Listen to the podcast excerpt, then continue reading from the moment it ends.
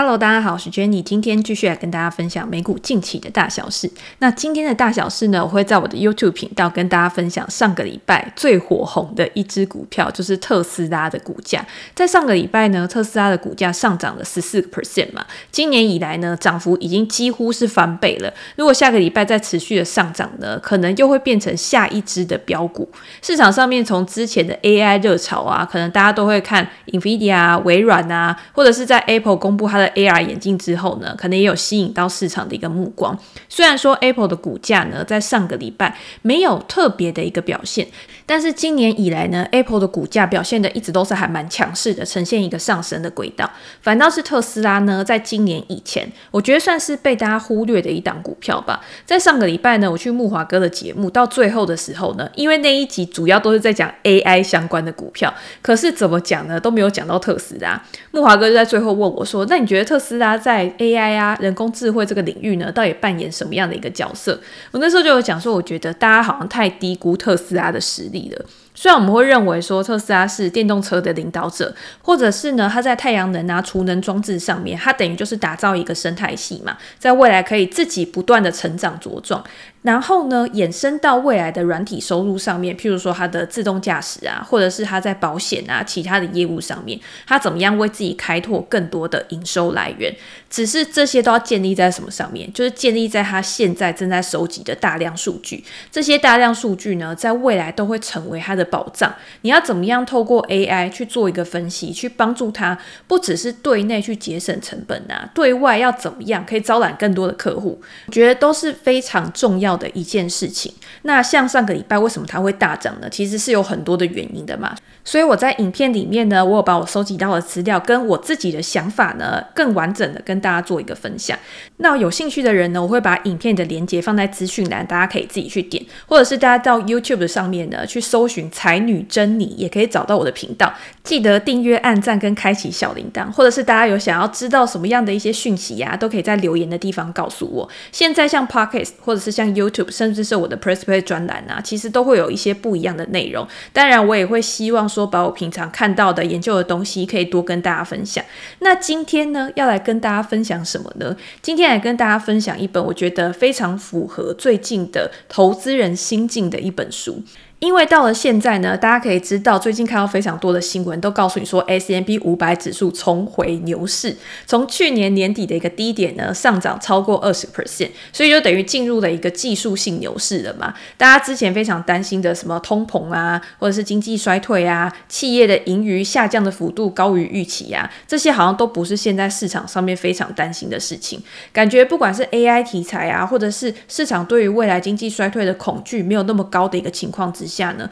都推动了股市的一个上涨。当然，有很多人也会担心说，诶，这好像都是一些大型股去推动股市上涨的啊。那未来如果这些大型股不涨的话，会不会股市就下来了？其实这些担心呢，虽然说我觉得有风险意识是好的，但是如果这件事情呢，严重的成为你把资金投入到股市的一个石头、一个阻绊的话，也有可能会让你错失了后面可能超额报酬啊，或者是你应得的一个涨幅。所以我今天要介绍的这本书呢，叫做《持续买进》。持续买进，大家听起来就知道了吧？就是要告诉你说，不管怎么样呢，你还是要有定期定额或者是持续投入股市的一个观念。这本书呢，是商业周刊在这个月出版的一本新书。那之前呢，我也有挂名推荐，那那时候就有很多人问我说，这本书值不值得买啊？可不可以看呢？所以我就先来跟大家做一个介绍。那在跟大家介绍这本书之前呢，这本书有两个非常重量级的推荐人。第一个重量级的推荐人呢，就是《致富心态》的作者摩根豪瑟。大家应该都有看过《致富心态》这本书吧？其实我很喜欢投资的书籍啊，它在这个里面呢，不是只讲策略，不是只讲投资方法，而是要从心态的建立呀、去告诉你说，你今天要投入到市场的时候，你必须具备什么样的一个心理素质，你才有办法去面对市场的变化，市场上面的。不确定性，因为投资市场上面虽然说长期它是一直不断的上涨的，但是中间还是会有景气循环嘛。而且《致富心态》这一本书呢，我觉得很重要的是告诉你，你要怎么样去看待钱这件事情。钱跟幸福跟致富的心态，其实它都是环环相关的。你今天如果你穷的只剩下钱的话，对你的人生来说也不会是一件快乐的事情。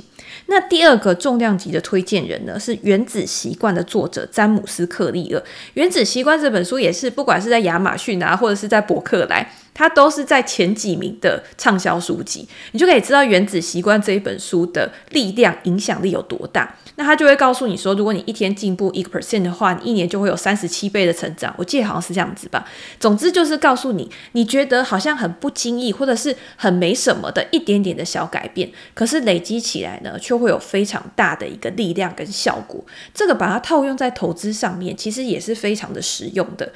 很多人呢，觉得他自己是小资族嘛，所以一个月从薪水里面呢，扣个几千块或者扣个一两万块，他觉得投入到投资市场上面，然后股市在大涨的时候呢，好像跟他也没有太大的关系，因为他的获利感觉好像也没有那么多。可是如果今天我们把时间拉长来看的话，你这一点一滴的累积呢，在十年后，在二十年后，都会累积成非常庞大的一个结果。所以我们在做投资的时候啊，你不要想着你现在。你眼前可以赚多少，而是要想着在未来的几年，在未来十几二十年，在你退休之后呢，这些钱、这些资金借由复利累积的效果，可以为你带来多少的好处跟益处，让你在未来呢可以享受更好的生活品质。那这一本书的作者呢，尼克马朱利，他是一位资料科学家，所以资料科学家呢再来套用到投资市场上面，他可以享有什么样的优势？就是他可以用数据去印证他的想。想法跟理论，这样更可以说服我们更有执行力的去做这件事情嘛？因为如果今天我们只是靠抽象的一个想象，或者是别人告诉你说：“哎呀，我曾经我的经验是怎么样的话”，有可能只是幸存者偏差，有可能你这样做，可是没有办法达到那个人的成功。但是如果今天有一个数据去告诉你，过去的多少人他用了这个方法，或者是套套用了这一套守则之后呢？基本上，他大部分都可以获得成功的话，那我们是不是成功的几率也会比较高？所以这本书我觉得好的地方呢，就是它是数据科学家写的，所以它可以给你更多的一个论证。而且我觉得这本书的编排呢，其实还蛮有意思的。它是分成两个部分，部分呢是告诉你要怎么样存钱，第二个部分呢才是告诉你要怎么花钱。这个花钱不是告诉你说，哎，你要怎么样去吃喝玩乐？这个花钱是你怎么把钱花在投资上面？你要怎么样去选择适合的投资商品？那当然包括股票、债券、房地产，甚至是一些呃可能私有的基金啊，都在他的讨论范畴之内。那我觉得呢，先讲存钱，再讲花钱，其实是非常有逻辑的一件事情。怎么说呢？我觉得作者讲一句话啊，非常的受用。他说：“穷人的重点应该放在存钱。”富人的重点应该放在投资。这个穷人跟富人啊，不是说这个人真的很穷，然后生活过不下去的那一种穷人，它是一种相对的概念。所以他说，你不要误会这个穷人跟富人，然后觉得说啊，我自己很穷啊，所以我就不需要开始存钱的。他今天讲的穷人呢，是可能说你今天刚从大学毕业，或者是你今天你的生产力跟你的薪资还没有到达很高的水准的时候，这个时候呢，你可能没有办法去做非常大笔的一个投资。我觉得讲这样的好像有点太难懂。我觉得就用巴菲特的例子来讲好了。大家都说啊，我今天要成为巴菲特，可是呢，大家又嫌说巴菲特去投资在某一些企业上面呢，带来的报酬率太少。可是你要想哦，巴菲特也是有很多时期的嘛。在他投资刚开始比较早期的时候呢，他可能也会做一些比较高风险，甚至是比较积极性的投资。因为那个时候呢，他的资金跟资本比较少，所以他认为他要用最大的效益，把钱配在最有效率的地方，可以去赚到最大的一个收益。可是当你已经变得跟巴菲特一样有钱的时候，这个时候呢，你已经坐拥金山银山，你已经不需要再花那么多的时间成本，或者是承担更高的风险，然后去换取可能没有那么高的一个报酬。当你的资金变大的时候呢，你可能只要一年四到五个 percent 的报酬，就可以为你带来非常好的一个现金流来源了。所以你会看到很多的高资产客户啊，他们有的时候会去买什么储蓄险啊，或者是买一些保单啊，他一年只要三四 percent 的一个报酬，他就觉得说 OK，我这样可以，因为我就是希望可以有一些保本的性质存在。他不会想说我今天要去赚超额报酬，我一年要二十趴、三十趴，他不会有这样的一个想法。这个就是穷人跟富人之间的一个差距了。所以现在我们还有生产力的时候嘛，现在我们还是获取薪资的一个时候。所以呢，你就是要想说，你要怎么样利用你现有的资产，可以在现阶段呢，把你的薪资做更好的一个利用，去创造更大的财富。在你未来呢，随着年纪增长，你自己的理财习惯呢，一定也会有所改变。那第二个重点呢，就是我们刚刚有讲嘛，今天如果你是属于穷人那一边的话，当然存钱是非常重要的一件事情。但是呢，我们也不是盲目的存钱，我们还是要有一个理财的计划嘛。所以作者也告诉你说呢，在你开始去做存钱跟理财这件事之前呢，你也要先知道你自己的财务处境到底是怎么样，而且你需要给你自己去设定一个目标，你期望的储蓄是多少，或者是你期望你的投资成长的报酬率是多少，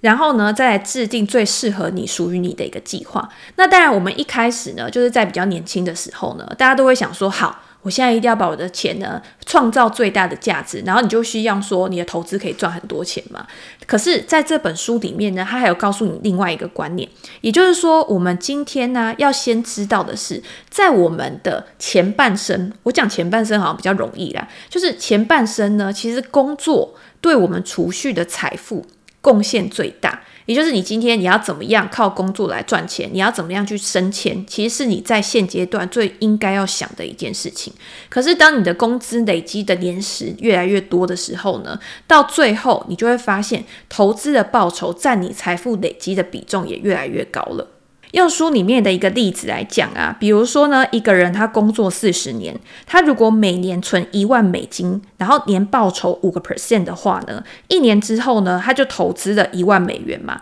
然后从这一笔投资里面呢，因为五个 percent，他就赚取了五百美元的一个报酬。所以在这一年里面呢，我们的财富累积是一万块呢，是来自于工作的报酬嘛，五百块是来自于投资的报酬，前者是后者的二十倍。看起来好像差距非常的大。好，那我们现在就快转三十年，到三十年之后的时候呢，这个人哦，他的总财富已经达到了六十二万多美金。接下来一年呢，这一笔财富将为他赚得三万一千一百六十一美元的投资报酬。这个数字呢，我们还是用年报酬率五个 percent 来计算哦。所以他现在呢，他的财富年变动来自于储蓄的部分呢，还是一万美元。诶，这个人都没加薪，可是他来自投资的部分呢，已经达到了三万一千一百六十一美元，表示整个情况是已经倒转的。你现在靠投资赚的钱呢，已经比你储蓄投资还要赚的钱多了三倍。这样听起来呢，有没有让大家比较有信心一点？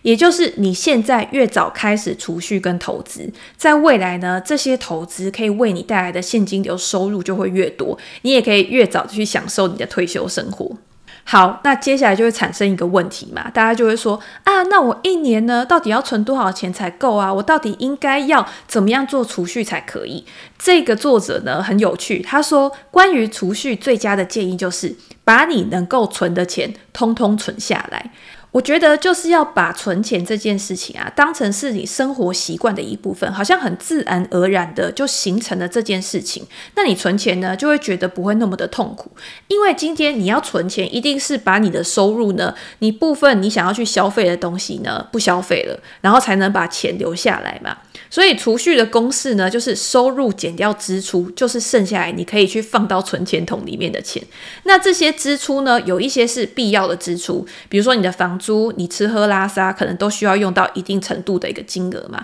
但是剩下来呢，有一些是你可以自由去配置的。这些自由的配置，你可能想要买衣服，你可能想要去旅游，甚至是你想要投到你的指数型基金里面，那当然是最好的一个选择。所以存钱呢，多多少少还是要去克制你内心里面的渴望。你才有办法可以存更多钱，但是呢，往好处想，这个作者也有提到，他说呢，其实你需要存的钱啊，比你想的还要少。也就是说，你会觉觉得说，你需要存到一大笔钱，你才可以退休，你才可以毫无烦恼的去养老。但是事实上呢，其实很多人他存下来的钱啊，相比于他在老年的时候他花的钱，其实很多人都是花不完的。作者啊，他提到的一个统计数据呢，他说在各种财富水准的退休人士当中，有百分之五十八的人，他提领出来的钱少于他们投资赚得的一个报酬。等于说是有超过一半以上的人哦，他们在未来呢，在退休之后花的钱哦，其实都没有超过他们当初投资的钱。有百分之二十六的人呢，把他们投资赚得的钱呢，全部提领出来；只有百分之十四的人呢，他们提领的钱是超过他们的投资报酬额的。所以呢，也让他们的投资本金降低。那大家会想说，诶，那如果花不完怎么办？就是留给你的子孙去做继承嘛。所以为什么大家会说一代传一代，就是这个原因。总之呢，这件事情就是告诉我们，提早开始储蓄跟投资呢，绝对对你是有益处没坏处的。就算没有办法去落实在你自己身上呢，你也可以惠泽子孙的意思。好，那接下来呢，还有一件事情就是，个人理财的领域呢，最大的谎言就是只靠撙节支出你就可以致富。作者在里面呢，他就提到，以前很多人都会告诉你说，你每天少喝一杯星巴克呢，你一年就可以多存多少钱。但是这个我们在研究公司的时候也一样嘛。今天一家公司呢，如果只是靠节约成本去提高它的获利的话，这对公司来说呢，长久绝对不会是一件好事。这家公司它一定要想说，它要怎么样去开源，才有办法去带动公司的一个成长。那套用在个人其实也是一样的。呃，你可能会想说，诶，我今天三餐都吃馒头呢，也是过一天，所以我就靠这样的方式来省钱。可是呢，你今天如果没有去开创你额外的一些现金流、薪资的来源的话，其实你就没有办法去更好的去放大你的财富，甚至用杠杆的效果去增加你的营收。要怎么样去用杠杆的效果去增加你的营收呢？现在在这种自媒体或者是在这种呃，我觉得非常多元化的社会，其实就有非常多的一些方式可以去帮助你开拓你的营收来源。在这本书里面呢，他就有告诉你说，你今天要怎么样去出售你的时间，出售你的专长，甚至是你要怎么样可以去销售产品，其实都是很重要的事情。甚至你今天在职场里面啊，你要怎么样上你的长官去推销你自己，去获得加薪跟升迁的一个机会，也是你今天呢要去快速累积你财富非常重要的一个管道。如果你今天想要存更多钱呢，最好就要像业主一样的思考。怎么样像业主一样的思考呢？就是要把你自己当成一个经营管理层嘛。拥有商业思维呢，去做策略的思考是很重要的一件事情。比如说，在这本书里面呢，还有提到一个美式的足球员。作者问大家说呢，猜猜看谁是美式足球联盟里面史上最富有的一个人？可能不是大家现在想到的一些足球明星哈，是一位叫做杰利·理查森的人。那大家应该都没有听过这个人，可是他却可以赚得亿万的财富。原因是什么？原因呢，不是因为他只是一个够好的球员，或者是他带领的球队呢可以拿冠军，而是在他取得足够的资本之后呢，他大部分的资金呢都是靠着他在全美。国各地去开设一个叫做哈蒂汉堡的分店而创造出来的。然后在他赚了足够多的钱之后呢，他在一九九三年成立了 NFL 的卡罗莱纳黑豹队。这个使得理查森变得超级富有。所以他的钱呢，不是来自于他劳力的付出，而是他在劳力付出之后，他累积了资金之后呢，他让这一笔资金去为他带来更多的财富，去让钱自动的运作，去帮他赚钱。这个也还蛮符合我们讲说为什么要投资，因为今天投资啊，是你可以把你的钱交给别人，让别人为你赚钱最简单的一个方式。你不用自己去做研究，你不用自己去做商业分析呀，你不用自己去找客户。你今天你只要知道这个公司它的经理人呢，他是不是一个很有诚信，或者是很懂得如何做资本配置的经理人。如果是的话呢，你今天把钱去买这家公司的股票，或者是你直接去买全市场的一个 ETF 的股票的话，那这些公司它自动就会帮你带来金钱上面、报酬上面的一个获利嘛。与其把这些钱呢去配置到一些浪费的地方，不如呢就是把这些钱去投资到资本市场里面。因为资本市场呢在现代，我觉得就是一个最好去配置资金的一个方式。好，在我们去讲如何配置你的资金到资本市场以前呢，我们要把储蓄这个部分呢做一个比较 OK、比较完美的一个总结。因为大家还是会想说，好，我今天知道要怎么样储蓄之后呢，我要怎么样去克制我自己，或者是我要怎么样去控制我自己的储蓄跟花费这两。个东西之间的一个比重，作者提供了一个方法呢，叫做两倍规则。他说，每当我想要花某一个大笔的钱在一件事情或者是某样东西的时候呢，我也必须拿相同的金额来做一个投资。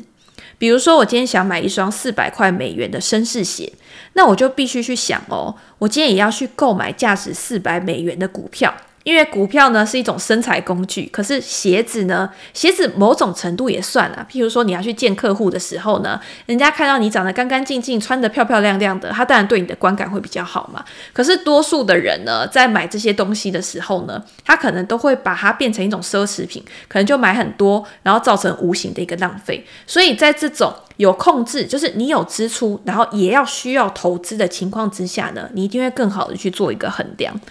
老实说，我觉得这个方法其实是蛮好的，因为它可以给你一些思考的时间。因为我们在买东西的时候啊，多数其实都是冲动型的消费，也就是说，你今天看到一个东西，你觉得很漂亮，你觉得你现在非常喜欢，然后你就直接花钱了。但是如果你今天可以给自己一个坎，也就是说，你在购买之前呢，你必须要有一个屏障，你要有一个阻碍，让你可以去思考一下。那有的时候你就会发现，哦，我好像其实也没那么喜欢，没那么需要这个东西。你不需要一个暂时的、短暂的一个满足感而去花这一笔钱。那当你知道这件事情之后呢，你或许搞不好你会把两倍的钱全部都花在投资上面，也不一定。好，我们接下来讲的呢，就是负债，然后跟买房这两件事情。我觉得也是在储蓄跟理财的时候呢，大家已经到了某一个年龄层的时候，你一定也会去顾虑到的事情嘛。负债呢，通常大家一听到这两个字的时候呢，都会觉得说它是一个负面的词汇。可是呢，其实在多数的时候，我觉得就是在现代这种环境之下，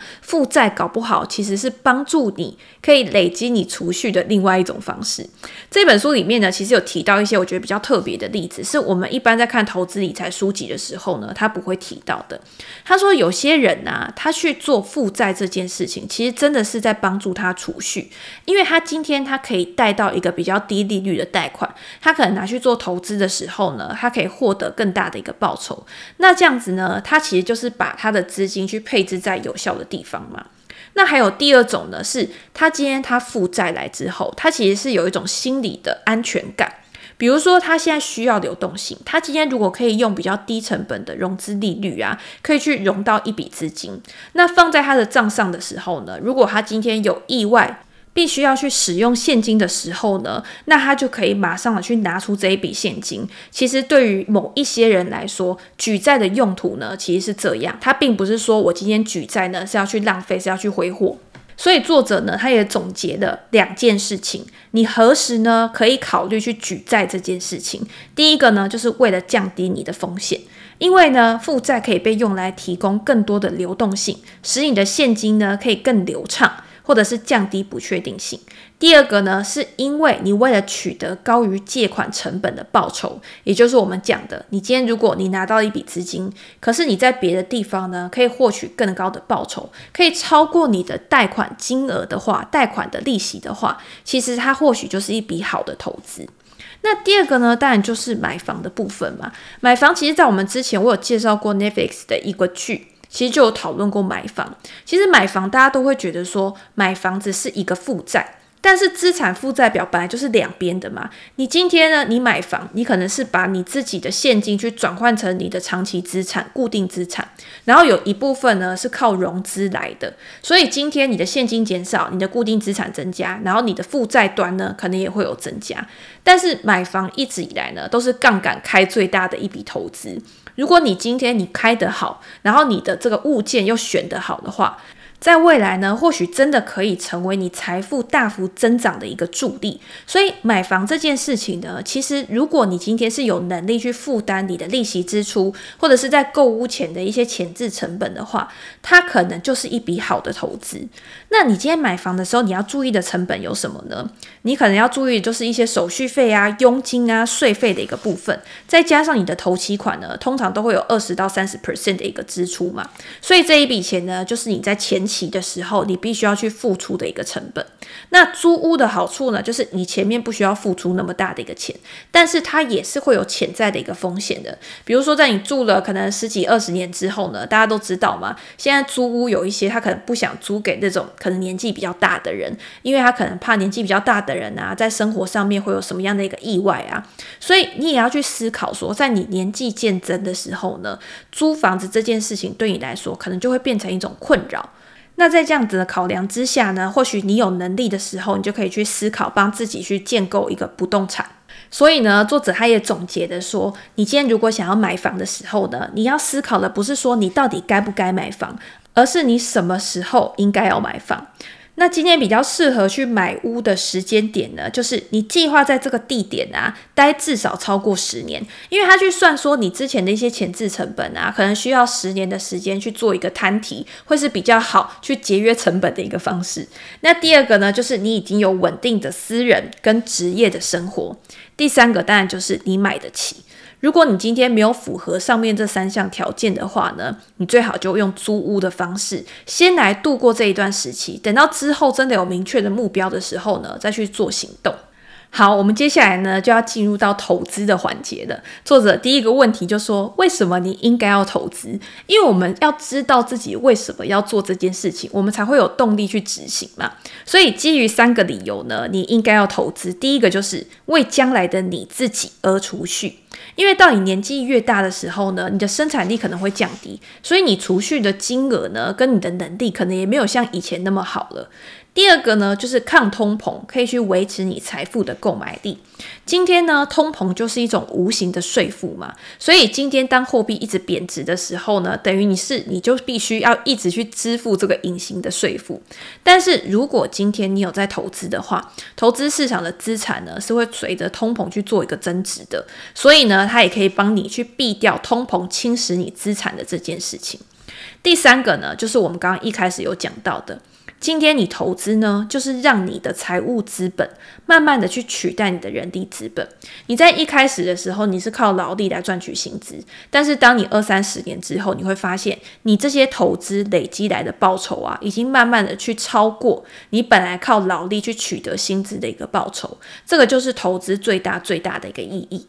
那当然要投资什么东西呢，也是很重要嘛。因为今天每一个人呢，他都有自己适合的一些资产。有些人他生性比较积极，有些人他生性比较保守。所以呢，作者也有提到，他说致富没有唯一的正确路径。你今天你要了解你自己，你才有办法知道你要挑选什么样的一个资产，包括像股票、债券、房地产。甚至是做天使投资啊，投资农地啊，或者是权利金什么的，其实都是一种投资的方式嘛。那在作者这本书里面呢，他其实就有帮你比较各个资产的预期的年复合报酬率。比如说股票呢，它长期的年复合报酬率大概就是在八到十个 percent 左右。那债券呢，大概都是两个 percent 到四个 percent 左右。所以我们常常在说啊，就是像我们上一集也有讲到嘛，你今天为什么要去做股债配置？因为债券呢，它长期它的报酬呢，一定是低于这些风险性的资产的，可是，在风险来临的时候呢，它又可以去提供一些防御的作用，所以呢，它的波动性比较低，可以去帮助你去平衡你的投资组合。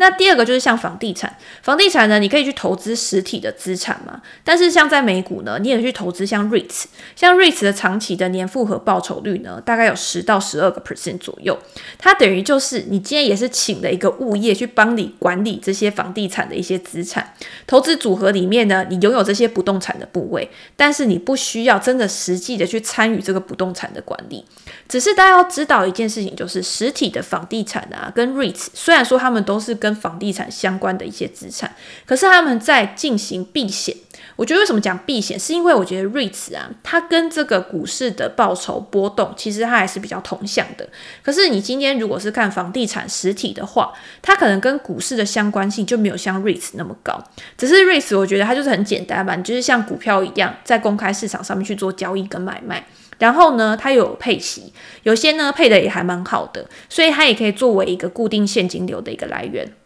那像作者还有提到的，像是农地啊，它可能年复合报酬率也可以七到九趴，或者是像小型企业啊，这些可能是未公开上市的，或者是一些股权投资呢，它好的时候，好的情况之下呢，可能会给你带来二十 percent 到二十五 percent 以上的报酬，是非常可观的一个报酬。或者是像权利金啊，你今天你去支付了权利金之后，就有像选择权一样，在未来可能也会给你带来很不错的一个报酬。但是他们跟我们刚刚讲的，可以在公开市场上面买卖的一些证券有什么样的差异？就是他们是属于更利基型的一个资产，你可能需要更多的基本知识、专业的知识，甚至你需要人脉，你才可以去知道说这些资产到底它的一个品质怎么样，它的一个安全性、它的一个正确性、它的一个可确认性。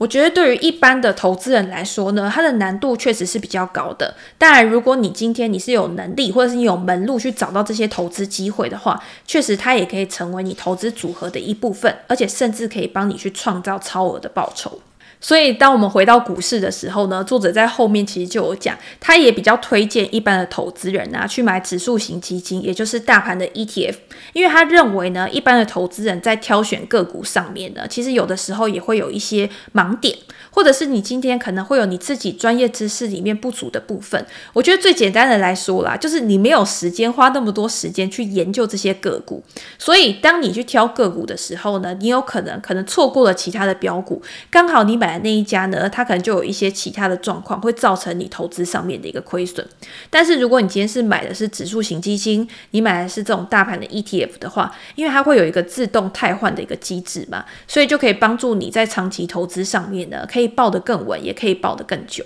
总之呢，我觉得这本书里面其实有谈到了非常多，可能你在投资这条路上啊，会忽略的一些重点。因为我们呢，总是把我们自己的眼光呢，放在这个市场上面，可能最关注的主题，或者是最多人讨论的话题上面。可是往往呢，对我们最重要的一些小事情，当你去忽略这些小细节的时候呢，就会对你的财富累积，或者是对你在策略选择上面呢，有非常大的一个差异。像作者呢，在这本书的最后，他就有提到说，为什么我们永远呢都不会觉得自己有钱？就是因为呢，其实我们生活在的这个圈圈呢，我们附近其实就是我们的同温层。所以在我们去做比较的时候，因为我们的身边呢，可能都是跟我们阶层差不多的人，你在比的时候呢，你就永远不会觉得自己过得好像特别好，或者是特别不好。但是这个世界其实是非常大的，有很多面向呢，其实是你看不到的。所以呢，你要怎么样去舒缓自己这样的一个情绪，甚至是你要怎么样呢，真的过上一个好。好的生活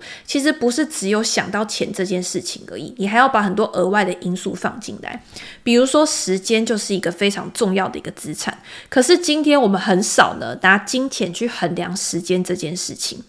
但是呢，其实我们总是可以赚更多的钱，但是这些钱呢，却没有办法帮我们买到更多的一个时间。所以，透过时间的复利去累积自己的财富呢，时间过了就是过了，永远都不会再从头。可是，当你从现在你就知道这件事情，从现在就开始执行投资这件事情的时候，你到未来呢，你再回头看，你就不会去后悔你自己曾经做过的一个选择。所以我觉得这也是这本书啊，为什么叫做持续买进的一个真谛。也就是说，从现在开始，你就是持续的买进，持续的透过你自己现有的劳力所得，或者是你的额外的营收、额外的收入，去让自己可以在投资市场上面呢，获取更大的一个份额。只要你可以这样持续的去做呢，在未来的某一天，或者是在十几二十年你要退休的时候呢，你再回过头来看，你会发现说，原来我当初投入了这些一点一。低聚沙成塔，到后来可以累积出这么大的一个力量。